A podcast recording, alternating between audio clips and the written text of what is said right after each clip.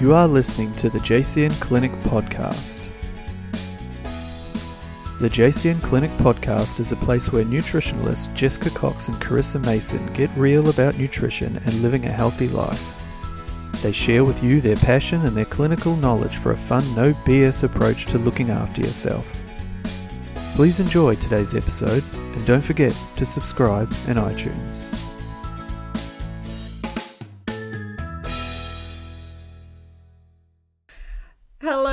Welcome to the JCN Clinic Podcast Show. I'm Jessica And I'm Carissa.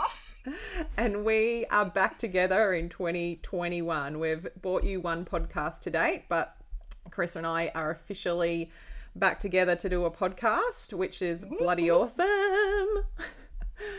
and um, we are going to be talking today about your gut lining, which is pretty cool. Uh, it's And kind of important. well, just a little bit, right? Just a It's- little. it's one of those things that we talk about every day in clinic, just about with every client. And um, for us, sometimes I think we've talked about this with other topics, we kind of skirt over it and don't really give it as much thought as far as like, actually, hang on, maybe breaking this down further and um, putting it into some more simplified terms um, can be really beneficial. The way sometimes even us doing podcasts on breaking down what your poo looks like or whatever it's been in the past. Yeah. We're just like, we can't talk for like half an hour or more about XYZ and then we just start talking and man, and there's an hour past. So I think this is going to be one of those sorts of situations. Um, so, what we want to talk about today is your gut lining, uh, helping you understand what we mean when we're talking about your gut lining. We want to talk about the, the sort of mucosal membrane that's so important within your gut. Um, we're going to talk a little bit about the the cells that are there um, and and essentially um, the the joins between them. Um, it- the way the names. yes, I'm like holding off in Holding suspense of holding suspense. what could those joins be called. yeah. We're going to talk about the importance of the immune system and all of this. So, we're going to talk about something that um, is commonly called mucosal immunity. Um, and we want to also talk a little bit about the relationship of all of this with your microbiome because um, it's very important and very symbiotic. And if we have some time, uh, we'll probably also just chat a little bit about things that you can do to support your gut lining uh, from a dietary point of view every day. Maybe if we're working with clients, some of the things that we might do, and also um, maybe the supplement sort of front. As you guys know, if you've listened to a lot of our podcasts, we don't like to give specifics there because you're all individuals. So that is our absolute overview. Did you like that? I don't think I usually do an really- overview, but No, I don't think you do either. Like you kind of maybe sum it up quickly, but this is like, is this 2021? Carissa and Jess getting their shit together with podcasts and that's it. we're getting our shit together, guys. We're pre, well, we're not even going to pre, we're pre-planning some of our topics, Mm-hmm. so we're not just jumping on. Jess is now giving overviews of what to expect. Oh my god, we have a shared Google document We have a shared Google Doc, guys. with our it. topics, and at the moment it has one topic, One, which is today's. topic, which is today. But hey, we're planning. We are planning. Um, if you guys didn't, you guys won't hear our take one of starting to record this podcast. But Jess actually used her last name when introducing herself, which made me lose my shit. Um, Through it. oh god, Through it completely. It was just silence. just yeah, totally. yeah. Um, what I was going to say with the whole like gut lining thing is, I think a the reason we probably haven't, haven't done a podcast on it, or we've probably touched on it in other podcasts. Oh, again, yeah, it's, probably, it's yeah. not something we take for granted. It's just something that we spend so much time talking about and like working with and stuff that it's kind of that sort of second nature to us.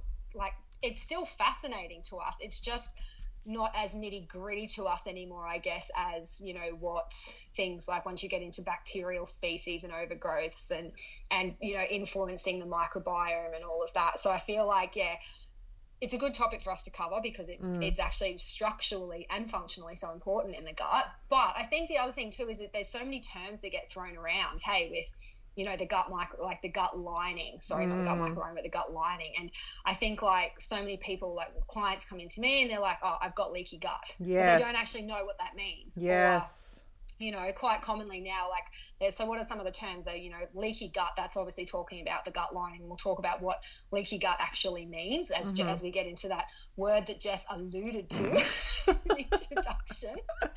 um, uh, and we'll get into, like, so there's leaky gut. We actually call it gut permeability. Yeah. Um, it's probably the more, you know, scientific term for it, but probably the term that we probably use a lot more. Mm-hmm. But leaky gut is probably the more mainstream term that people would probably think of when they're thinking about any relationship relationship to the gut lining. Mm-hmm. Absolutely, for sure. And you're right, there'll be some terms that we'll probably talk about that people will be like, ah, oh, right, right, okay. But mm. um, good point. It's just there's a lot that gets thrown around, and understanding what that actually means is really means. important. And when you're maybe coming in to see us or even thinking about your own health, like if you're using words like leaky gut, like what that actually refers to. Because sometimes we'll even get clients, won't we, will come in with their their forms filled out and their main reason for coming is their leaky gut. And it's just like do you yeah it's like unless they've so had some form of testing done or or something of the like i guess that's indicative of the culture we live in now in this space where people have too much information and don't really understand what's really going on. So it's that mm. self-diagnosis of like oh i need help with my leaky gut. And it's just like yeah. do you? Do you really? yeah, yeah and that's i think that's the interesting thing. I listened to a podcast last year and like the how much we know about the gut microbiome and the gut lining now has changed so much yeah. over the last probably five to 10 years that there's actually only a small percentage of people that have that chronically yeah. damaged their gut lining that they actually do have exactly. leaky gut. Yeah. The rest of you have all just got an effed up microbiome that we need to work yes. on. Probably yes. some inflammation happening. Sing it, sister. no. Sing it, work wife. you missed me but it's true. Hey, and I was listening yeah. to this podcast. I can't even remember who it was because it was ages ago, but I remember thinking this is so true because mm. we spend a lot of time working on the gut lining, yeah. and we do know that obviously when we talk, when we get into this, we do, you know, we will talk about, you know, there is the, um, you know, there are opportunistic bacteria that can pass through the gut lining, and, and, and you know, environmental toxins and hormones and recirculation of things, but a lot of that still doesn't necessarily indicate indicate an actual in inverted commas leaky gut. Yeah. So exactly. it's actually just a transportation through the gut lining via yep. biochemical mechanisms that are actually meant to happen. So for sure. Well, let's start with talking about just the when we say the gut lining itself, like break it right down first to the fact that when we're talking about this lining, like we're often referencing sort of I'd even take it back to even thinking about the gastrointestinal tract itself, like just people to mm. think about it first as far as like the opening of your mouth right through to your butthole or the opening of your bum. We've got this kind of essentially like this open tract um, that we're having food and all sorts of matter realistically pass through consistently. So it's really the what I kind of love. Well, so many things I love about the gut, but you know, this is sort of the only part of our body where we have like this passageway that's like a little bit of a, um, you know, it's a, it's a window essentially between the mm. external and the internal of the body. But once we start getting into the the gut lining, like often what we're meaning there more is about the intestinal tract itself. So we're, we're really referencing the small intestinal tract and the and the, the large intestinal tract or your large. lower bowel. So when we speak the term lining, we're referencing the cellular lining of that that gut. And the really cool thing about it is that it's really um, a, a, single layer um, of cells that we call enterocytes, which is pretty freaking amazing. Like it blows my mind that we have this like cellular layer and it's like this um, barrier well one part of the barrier between us um, the external to the internal so mm. That alone blows my mind and i think that's really important to think about but then sitting on top of this um, this cellular layer of all these little cells lined up um, is this mucosal lining, which we are going to be obviously talking a lot about. So we've got the gut when we talk about gut lining, usually we're using as a little bit of an overall term. Um, definitely thinking though, I know for myself when I'm using that, I'm just kind of probably putting words in Chris's mouth. But when I think about the gut lining, I'm thinking about those those cells mm. um, and sort of the entirety of everything that's going on there, but inclusive of that mucosal lining. Mm-hmm. But when we start talking and referring to the mucosal lining itself, we're actually referencing this amazing mucus lining that layers the gastrointestinal tract. And what that's doing essentially is help with so many so many things so many amazing things but it's forming a protective barrier and that's obviously super important because we have this singular um, cellular layer and this mucosal yep. lining is creating this um, this really really important barrier yeah you go. Yeah. I'll take a breath. Say, you like, go. yeah, I, I, feel like I'm getting ex- like overly excited. I know, I know, I know. But like it is. It's. I think the thing that I kind of reference it to for my clients, just so they really get a grasp of how amazing this kind of. I just love the actual enteric layout part so much because I say to people, I'm like, it's so sick. It's yeah, I know we're sickos, aren't we? But, but like, I just say to people, picture a sausage. Like when you go to the shop and you get a sausage, that the sausage is stuffed in is what we're talking about. It is so thin, yet yeah. so tough. Do you know what I mean? And that is solely responsible. I know this is kind of gross to a lot of people, but that is, and you'll never eat sausages again. But that is solely responsible for stopping any sort of food toxins mm-hmm. anything like that going out into your circulation and likewise you know things coming in so this tiny little tightly knitted together bunch of cells are literally what's holding you between life and certain death no not to freak everyone out. And like you have to take really light steps every day, otherwise it'll just burst apart. I sometimes use that analogy with constipation with my clients when they're not that concerned about being constipated. I'm like, well, let me talk to you about sausages. really, really overpacked. Have you ever made sausages by hand? I did a sausage making course once, and when you overfill that sausage case, sausage casing, it's not pretty. it's not pretty, guys. So just remember that's why it's so important that you're not blocked up. Oh God. Oh my God. Totally off topic. Okay, no, so on topic. Um, wiping away the tears. it's true though. It's a good analogy. It's so true. Oh, so we have this we have this cellular layer, as Carissa has just highly pointed out, and, and, and the importance of that cellular layer. And then we have this mucosal lining as well, which is this protective barrier.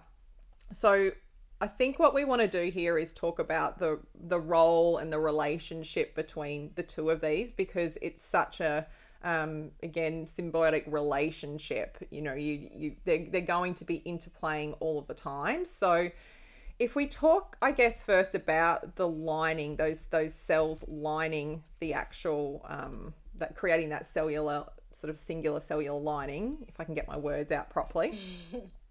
it's not it's not just all the same cells. Like we've got mainly the enterocytes along there, but we also have other cells that are sitting along on that layer and they're referred to as goblet cells, which I love that name. I love that word as well. It makes me and if anyone, if you guys can't see what I'm doing, I'm making this motion with my hands right now, this little goblin thing eating things. but the name is kind. I love it because yeah, it's just like like this gob. Yeah, like a little like well like a little goblety thing. We're doing the, yeah. the hands things together. But the goblet cell has a really important role in um, secreting a lot of that mucus which we see forming that mucosal lining. So that straight away is showing how we're getting that interplay between that really important cellular lining producing a lot of the actual matter that makes up that that mucousy um, layer that's protective for us. So think about them sort of studded along the way throughout the other little enterocytes, and then on the enterocytes too We've got, which I'm sure a lot of you have heard um, before, maybe, is something we call villi. Um, do you want to talk about villi? I bet you you've got some like fun. She's like, yeah, she's waving her little sausage fingers. Speaking of sausages, here yes. we are, guys.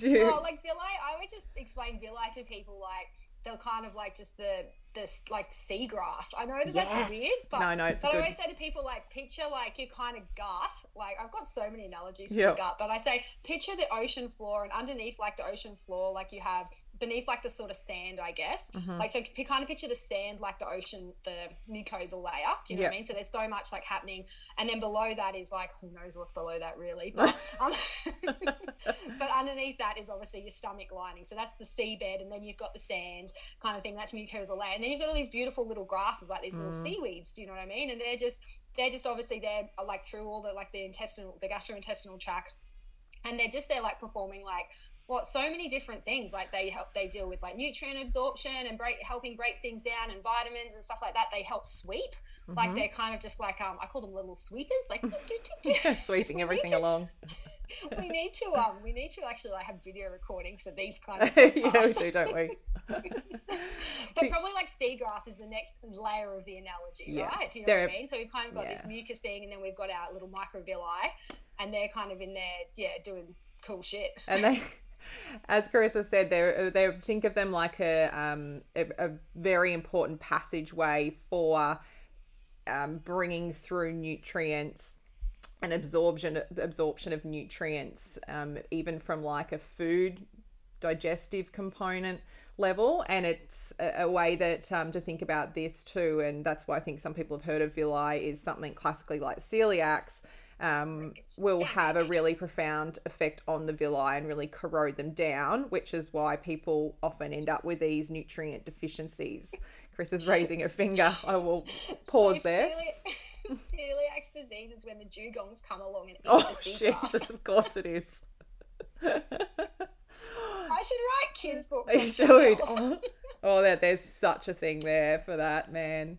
But also, if you take a microscopic look at a villi, it actually has its own little flow of lymphatics. So one of the things so we're also cool. going to be talking about is um, the immune system's interplay in all of this. So uh, when you look at a villi, you've got like this this portability of these nutrients that are coming through but there's there's also this lymphatic passageway as well which has a huge role that it plays with the immune system too um, which is so massive and big and why we talk about your immune system being seated within your gut. So we, a villi known as commonly known as the gastric associated lymphoid tissue. Galt galt galt so we start to see even when we go in further and further in these little villi or these little seaweeds that are projecting up into that mucus lining that they have this ability to not only absorb passing by nutrients but they have other capabilities as far as um, immune system interplay and then starting to survey and uh, well, sorry, they don't really do that as much. There's some other things going on we'll talk about that survey, but have this ability to communicate with the immune system within that mucosal lining or a lot of what's happening with the bacteria within that mucosal lining. So just to sort of summarize that, so think we've got our we've got our enterocyte layer, that singular layer. We've got these little goblet cells along the way secreting mucus to create our lovely mucosal lining and then we've got these little villi or the little seaweeds that are sprouting up into it. so before we even get into what's underneath that, again, which um, I don't think is even sort of talked about enough, so it'll be really cool to talk through that with you guys. As we've said, we've got this mucus layer. So that mucus layer, it's it kind of grosses people out, I guess, when you start talking about mucus layer. Um, it is so vital for so many reasons. One, we've said it's protective. Um, also, it is a very important layer for where a lot of our bacteria will um, s- sort of sit and thrive, and certain bacteria uh, have a super important relationship with this mucus and some of our some of these types of bacteria actually consume the mucus or parts of the mucus as fuel um, and some of these bacteria, um, we know through current research, are really important species as far as the, the health of the gut overall. So, for us, when we start um, working with clients and using functional testing, it's really fascinating when we start to see signs of really low levels of some of these bacteria. Probably the standout is good old Akkermansia, which we're always going on about. But there's there's more than that. But when we see low levels of something like that, and then we see other markers of inflammation at a gut level, um, that can start to allude to this um, problematic area as far as the, the mucus in your gut. So, really, if we have a mucus lining that's lovely and plump um, and providing that fuel for bacteria uh, and providing that protective layer, things are pretty sweet. They're pretty awesome. But what can happen is that we, if we have uh, a lower abundance of some of these bacteria that are vital for the, the, the good relationship of that mucosal lining and its production, um, or we have an overgrowth of certain types of bacteria that might actually degrade that mucus and eat it too much, we can start to sort of eat away at that mucus. And also we know that inflammation like chronic ongoing inflammation can also have a pretty profound effect on that mucosal lining and even the sort of secretion of the mucus. Um, one of the things that always fascinates me and i love telling clients just to try and make them take control of their stress is that with ongoing high cortisol we actually get an impediment of secretion of some of these really important regulators of mucus. So there's it's it's not always about um, as we're always talking constantly about too. It's not always about just what's going on locally. We've got to think about systemically what's going on in the body and also affecting that layer.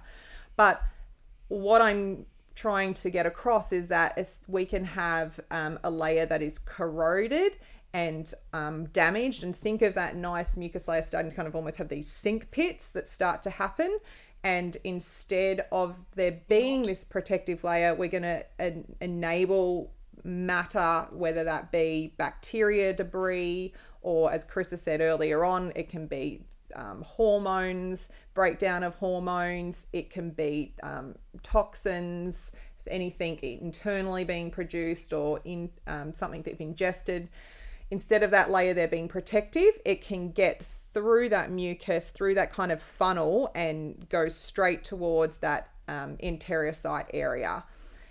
Then, depending on what's happening with those cells at that layer, is where we start to see more of a problem. So, if if that mucosa, say those cells are all fine and hunky dory, just that mucus layer Chris is being distracted majorly by her dog in the background. If that mucus stop her barking. Yeah, don't bark, they Don't bark.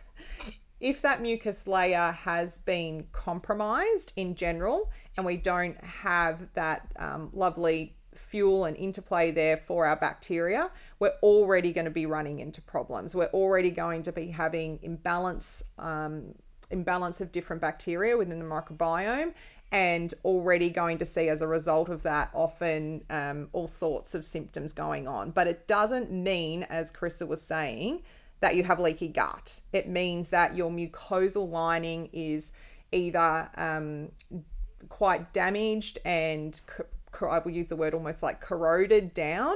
So we, we don't have that nice plump, lovely layer. Like you've popped some nice um, botoxy cream on your yeah. lips or something. just, or it can actually be overstimulated too, which we'll talk about when we, we go to the immune system. But I want people to understand that that is one element of what we see and we i would say we see a lot of that mucosal mm. activation or aggravation and the interplay mm. of what's going on with bacteria there more so than then that next layer, which becomes the leaky gut or gut permeability, where the cells start to be um, affected in, at that interior enterocyte level. Compromised. Compromised.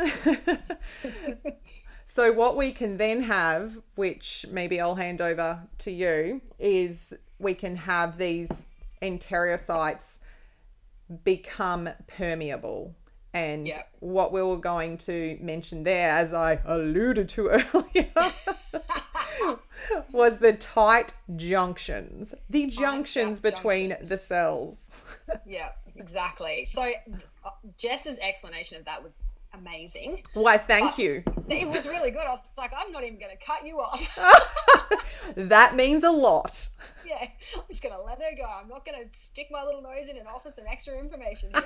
um, um, so what we have then when we're getting down and we're talking about like the you know the enteric cells and all of those guys kind of it's hard like again wish you guys could see a visual but basically how i explain it to my clients is basically think of it like weaving. Do you know what i mean? And if you get your hands together and you kind of join your fingertips into the knuckles like and look at it like you know how you used to kind of do like oh look that actually could be villi if you go like that. And then there's the oh my god, I've just I've just got a new thing to show all my clients. Um, but basically, like I just say to people, or just make two fists with your hands and then push your knuckles together. Like and think of that like how tightly knitted together those cells are like just it's almost like this tapestry that is just you know keeping everything with that mucosal lining inside so that and all of those bacteria and everything that happens in the gut inside and what actually happens when the, you know, like the mucosal lining starts to become damaged and corroded, as Jess was saying, inflamed, and there's, in- there, you know, there's increased ac- ac- like immune activity,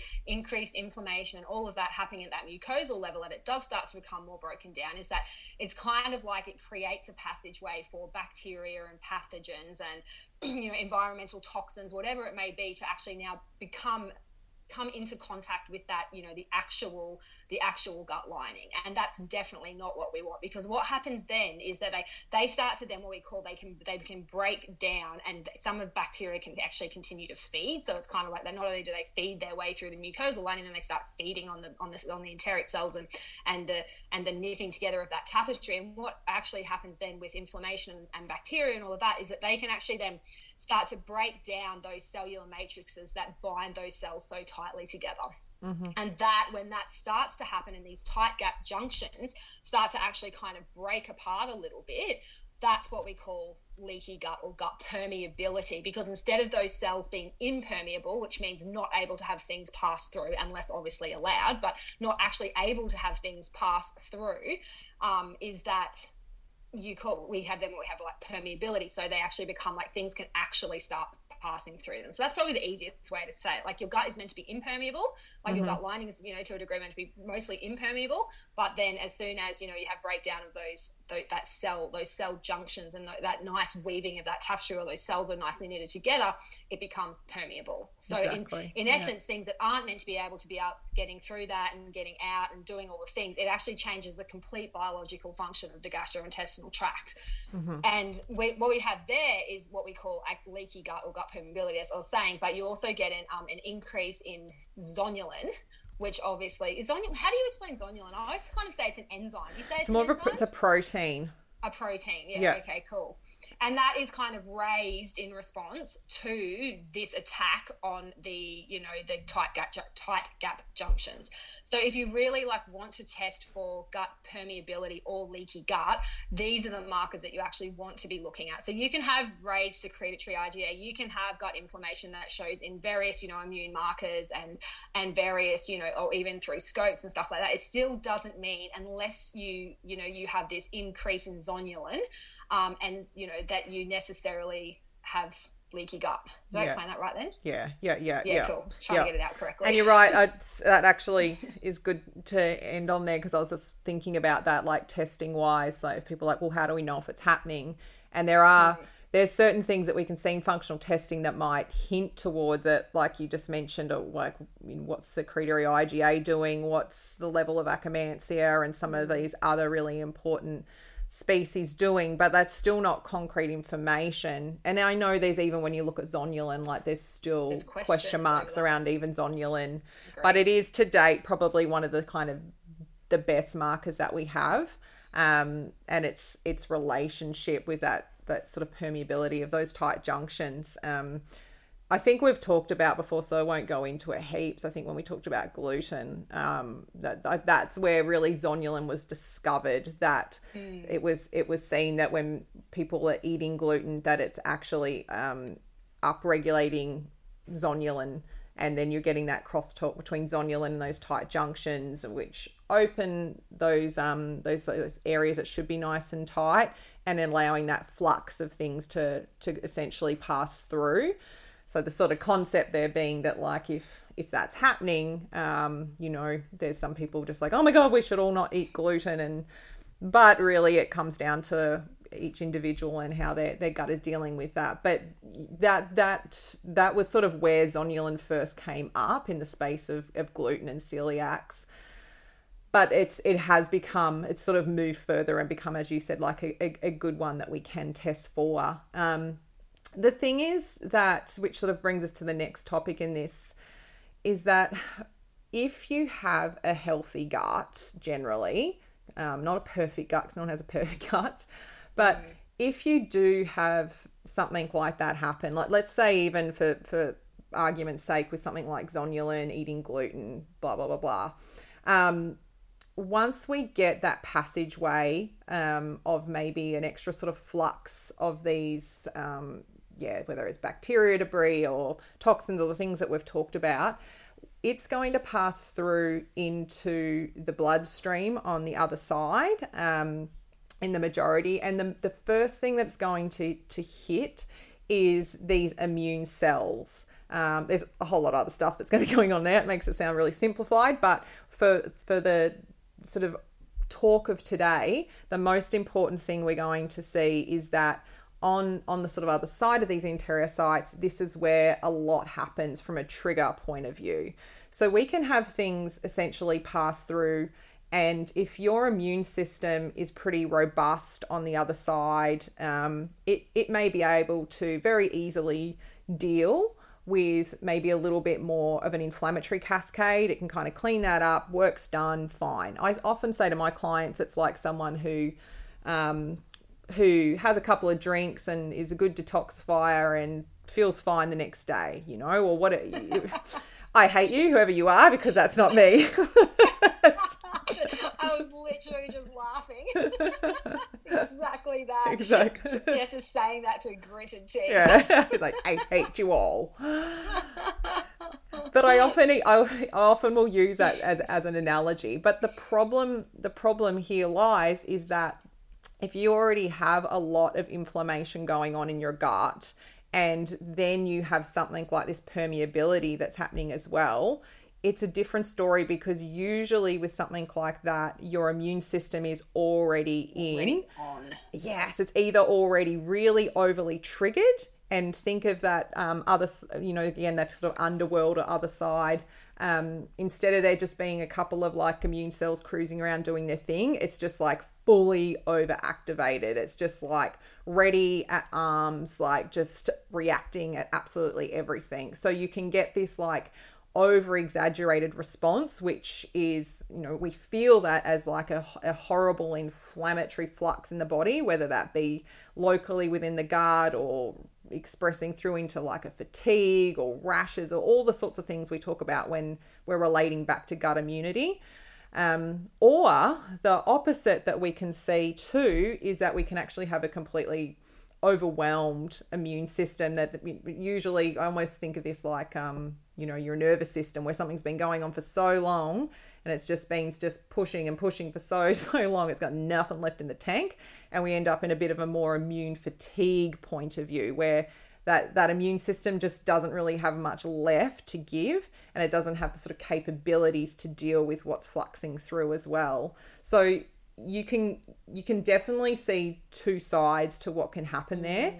Both aren't great. Um, I guess as far as the symptom picture, like usually if someone's got an overactive response going on, um, we'll tend to see definitely, as always, there'll be a lot of inflammation, but these are the people that we'll see um, that may have like, you know, this is hard because it's a bit stereotypical, but they they they may actually be getting things like histamine type responses, um, a lot of like headaches and, and, and sort of migraines and, and those sorts of symptoms. Um, they may, um, they, they, they're sort of that more sort I of. Just, yeah, you go. I kind of I kind of explain it like the difference between the two as pinging and just not. Do you know what I mean? Like I think when and it's the same with the nervous system. Like I'm glad Mm. you said that there as well. Like I even say that to my like super anxious, you know, very reactive people, like from a nervous system point of view, but and the immune system will play into this anyway. But like you have, yeah, like you have people whose nervous system is just kind of sitting there, breathing Yeah. on the other side, waiting for something, and, and Yeah. its response is so exaggerated. So you eat something, you get hives. You have something, you get a migraine.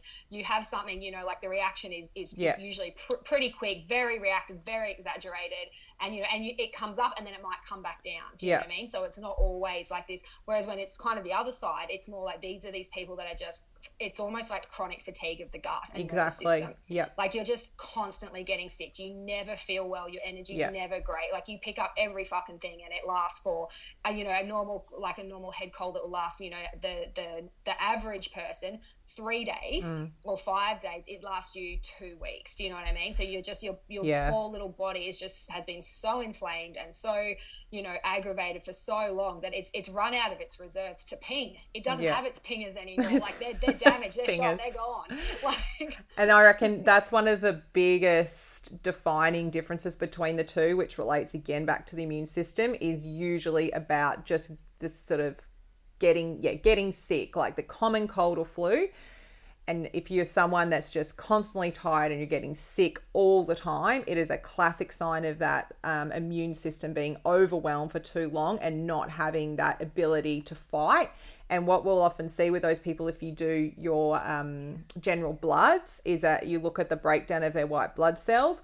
And most commonly, it will be what I would call in an immune fatigue state. It might be might not be out of range completely, but usually they're sitting off the top of my head. This is this is testing me. I think it's three point six or something. It might start out with your white blood cells, and it'll just be skirting around there. And then you'll look at your neutrophils, and it's like skirting at the bottom. Like you can see, it's just like, oh my god, I've got nothing left. yeah, I'm holding in there, and you you know you're not chronically ill, but Yeah. you're definitely not amazing either. I think the other thing you said before, which I, I didn't want to interrupt, but you made a really good reference to. Like sometimes this isn't gut driven and it is stress driven. Yeah. Do you know what I mean? Like, and I think that's the really important for people to understand that you might be eating a really good diet that's, you know, whatever that is for you, whether it's, you know, gluten free, dairy free, macro balanced, you know, high anti inflammatory foods, you're exercising, you're doing all the things that doesn't that doesn't mean you can stress your body out to the max. As, as jess explained before stress will also impact these mucosal secretions and it will also impact this mucosal lining.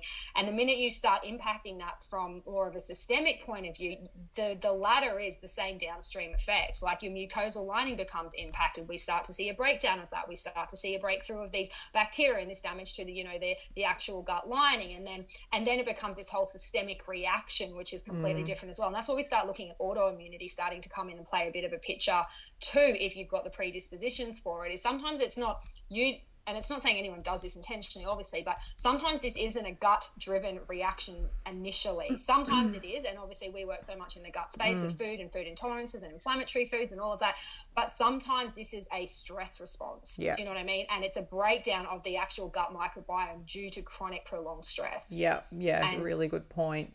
And actually, you also mentioned there about some of those um, sort of autoimmune conditions and, and so forth. But the the important other important aspect with what we're talking about here, when we get that um, passageway through, is that we're talking about what's going on in the bloodstream, and that tho- those cells that are sitting there and react and sort of having that erection. Say erection instead of erection. Crossing erection and reaction. That's a new hashtag Oh my god. An erection. Imagine if cells could have erections. Imagine that. God, they can't. Th- this is a passageway. This is like a highway, right? Like that bloodstream. Okay, Chris has totally lost it. I'm just picturing like if your cells could have erection, you'd just be walking around bumping into walls. Don't mind me. Maybe that's what the villi are. Just Yeah, thousands and millions of erections. Yeah. Oh God, help our God.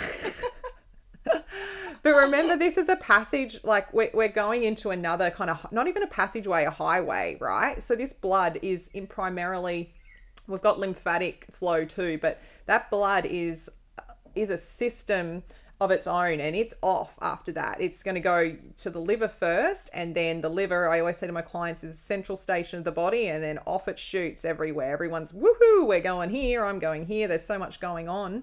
But this is how things travel very quickly systemically. And this is why we talk about that communication from the gut to these other areas. So we can get this sort of triggering of this like a, a immune activi- activity and activation in the gut, but it can very quickly move systemically. Those those increased inflammatory triggers that are like way too um, overly stimulated, it, it, can yes, it's happening in the gut, but it can very quickly move systemically depending on your immune system's ability to deal with that locally. And this is where yeah. we see this constant interplay between the liver being burdened and then the liver being overburdened and then it's sort of flowing through and becoming like a fatigue on the whole body as carissa was saying you know i always say to my clients again it's like having a cold all the time. Your immune system's so bloody busy dealing with all of this inflammation this like over over active response or we've talked about of course the under sort of active response too but it, mm. it's like being sick all the time. It's like well no wonder you're tired all the time. No wonder your body's screaming at you and it's just aching it's working at 150% behind the scenes and you're trying to make it function at 180 on the outside. Exactly. So the other thing too i just want to highlight because we're sort of we've referenced all of that in relation to feel like we're sort of talking about that in relation to permeability, but it's not just gut permeability that will do that. Um, gut permeability will definitely heighten all of what we've just talked about, and I would say it's probably you know a, another serious layer.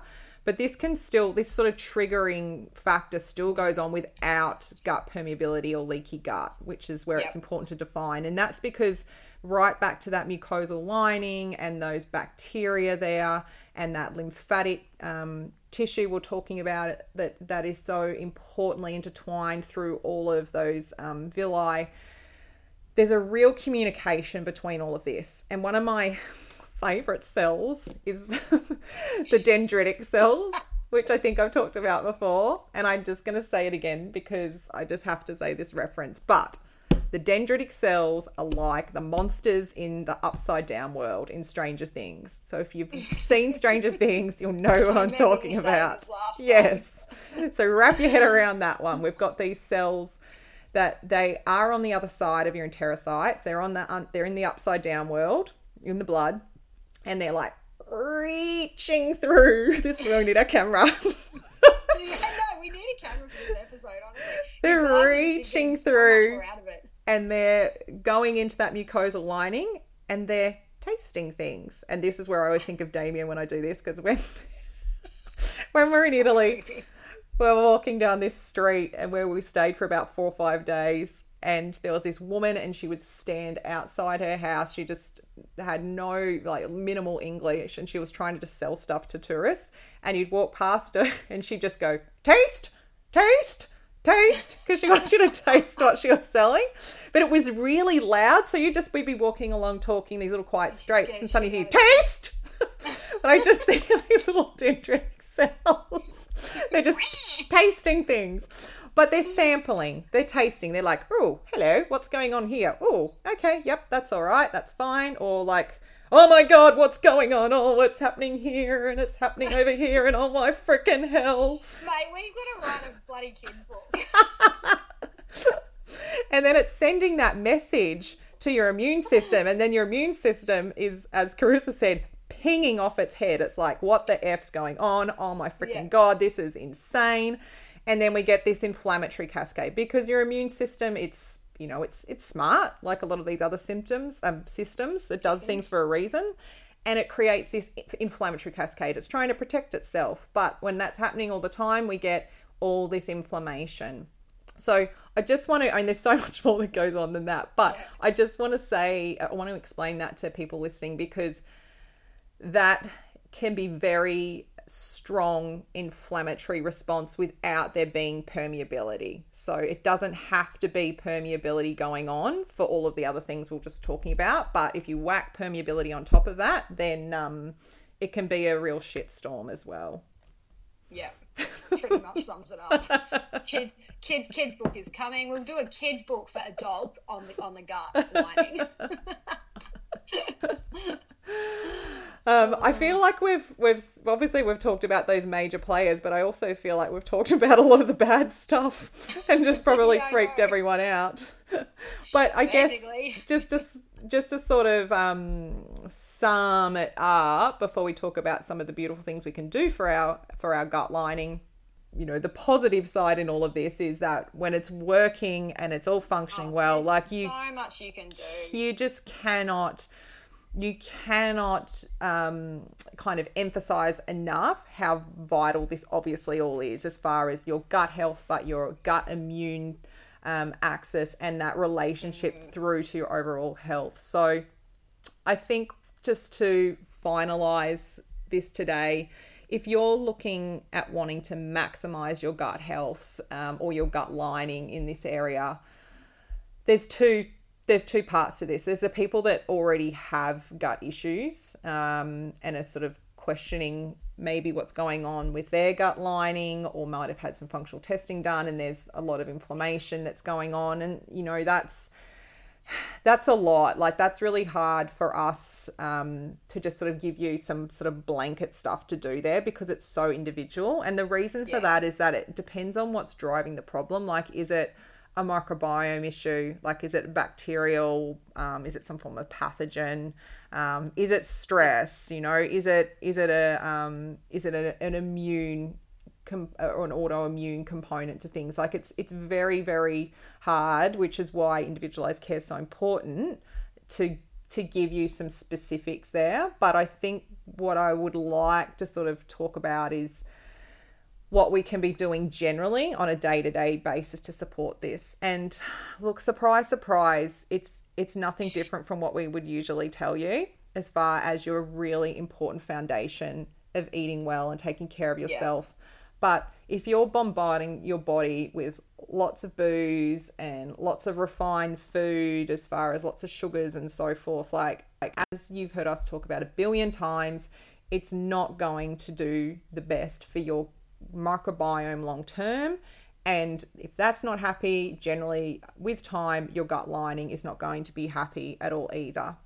So there's that foundational stuff that goes with that question. But when we start thinking about the that that lining, we are thinking about it laterally as far as it being lovely and slippery and mucusy to start with. So when we want to support that, um, we are often going to encourage you to use things that have that type um, of element that they'll bring to the party. So this is where things like slippery elm are amazing because it has that um, mucus sort of well mucilagus mucilagus however you say it I don't know Mucilagenic? mucilagenic oh my god I'm like that is like way off Jessica oh, I thought you were going to say mine was way off. I'm like, No, I don't- actually don't for the last know. Seven or eight years. someone will be screaming at it saying which one of us is right They're probably both wrong.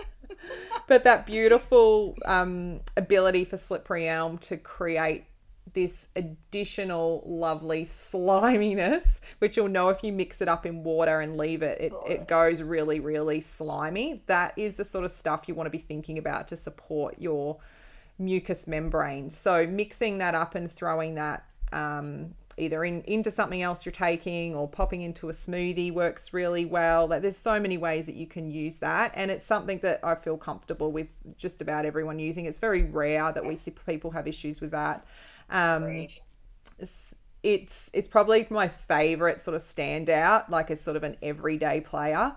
Um, there's things like aloe vera and a few other sort of sort of slippery slimy things that people can access more but that's where even again you need to be sort of talking to a practitioner because some of these things can actually be a bit triggering for other gut conditions so Yeah. you know It's just probably, just be careful it's with probably that even worth mentioning in that space at the moment as well, with prebiotics being such a fucking hot topic. Yeah. That not all like when we're talking about looking after the gut lining, and obviously there's some of these different types of fibers dissolve really well, but some of them, you know, are a bit more mucinogenic or whatever, like depending on what they're blended with and and stuff like that, and to what they're mixed in with. But like, I think at the moment, like everyone's probably thinking they're doing the right thing for their gut, and we're definitely not saying that this is the wrong thing to do because you do need prebiotic fiber in your gut. But if you're someone who's who's having prebiotic fibers, like you have something that's got inulin in it, or chicory root, or mm. guar gum, or xanthan gum, or you know all of these all of these things that are so hot in inverted commas right now to add to every additive food thing, um, protein powder, yeah. blah blah blah. Like prebiotic is in everything. Like in a well functioning gut, these will be so beneficial for mm. like, you know, regulating bacterial responses and sometimes inflammation and, and all that stuff. But in a not so happy gut, again, like that's why we, Jess and I can't sit here and go, guar gum's awesome for everyone. Like everyone yeah. should be putting prebiotics into their gut because prebiotics yeah. are amazing and they're so beneficial for your gut bacteria, but at the right time in mm. when the gut is ready for them. And I think that's, yeah, that's why we're not giving you specific things mm. that, you know, Exactly. It's not a one it's not a one size fits all with any of this. That's it. It's so true. And even I guess the other one which often people will ask about um, and do a lot of is bone broths. Like We've yep. talked a lot about them before, and they have amazing properties. Um, you know, some of the the sort of majors, even as amino acids that we might use in clinic, like glycine and glutamine, and thing basically fuel that these enterocytes use, or are used as sort of structural components of the mucus or mucin production. Like we can use those therapeutically, but when it comes to bone broth, these are the sort of substrates that it's rich in. And that's going to be good for most people, but we know too with dealing with chronic gut issues that sometimes these types of broths too can be triggering depending on what other ingredients are in them or if someone has histamine issues. Histamine. So just you know, we, we want to share some of these with you because from the, you know, average person, they can be really beneficial. But if you do try them and they're not working for you, there's, there's actually a good red flag in that. And, and that's the sort of stuff you need to take to a practitioner who can help you further. Because if you, if you're trying to like have the protein powders with the prebiotics in them or the bone broths and you're flaring up all over the place, like that's the sort of stuff that you can't just treat on your own. You know, you're just going to yeah, do your right. head in because everything that you read online is going to be counterproductive to what you're trying to figure out. And then you're going to end up, I don't know, eating like Pete Evans. and I'm not eating, I'm not going to edit that out. Stuff it. don't edit it out. I love it. oh, good point. yep but yeah, so I guess the point was we didn't want to freak you guys out with the gut lining stuff by making it all doom and gloom. Like there's so much amazing, like, you know, things you can do to look after your gut lining. Um, and for the majority of people who do have, you know, an 80% well functioning gut, if you're including some like slippery elm or aloe vera, if it does agree with you, like again, that's, you know, not a, for everyone thing, but um, depending on what's going on with your gut. But you can, if you're eating a, a macronutrient rich diverse diet in mm-hmm. terms of you're getting beautiful varieties of your gluten-free grains and your resistant starches and your potatoes and starchy veggies and all some really good quality proteins and you know a good colorful variety of fruits and vegetables you're getting so much of the different prebiotic fibers that you need and starches through your gut that will amazingly look after this gut lining. So don't think it's all doom and gloom and you can't you can't look hmm. after it because you absolutely can. Pull your inflammatory triggers when you know what they are and don't live on booze and sugar clearly. But when it goes beyond that and you're like well i am trying to do all this stuff and it's not working again don't think it's not fixable but that's where you know you, you want to be starting to look at okay i need to get some help in this area because jess and i have just highlighted how complex it yeah. actually is but how so it's not just about like at the moment too, I think there's so much focus on the gut microbiome in terms of a, yeah. a patholo- like a bacterial point of view and a yeah. yeast point of view and a pathogenic bacteria point of view that our little gut lining is kind of has been like forgotten about a little yeah. bit. And it's the guy that it that's the fort around it you know? Like you can have your army in there but you need a bloody fort. Exactly. And a strong one. Exactly no, it's so it's so true, and it's there. There is a lot of focus in this area, but as it often can be, it's it is quite narrow, um, and it is important to respect the beauty of what your your gut lining and that beautiful barrier and that mucosal lining and the immune system and all of that interplay and what it does because it's not as it's not always as simple as just buying the latest um, the latest powder that's really popular for gut health and that's going to work for everyone. So yeah, I'm I'm we obviously both of us really hope that it helps give you a bit more of a foundation of, of what's going on in this area um, and respect for it and Yeah. definitely for me an understanding of like just how important it is in relationship to what's going on in, on in your body overall and why some of those more um, sort of systemic symptoms can relate back to your gut because it's pretty freaking cool.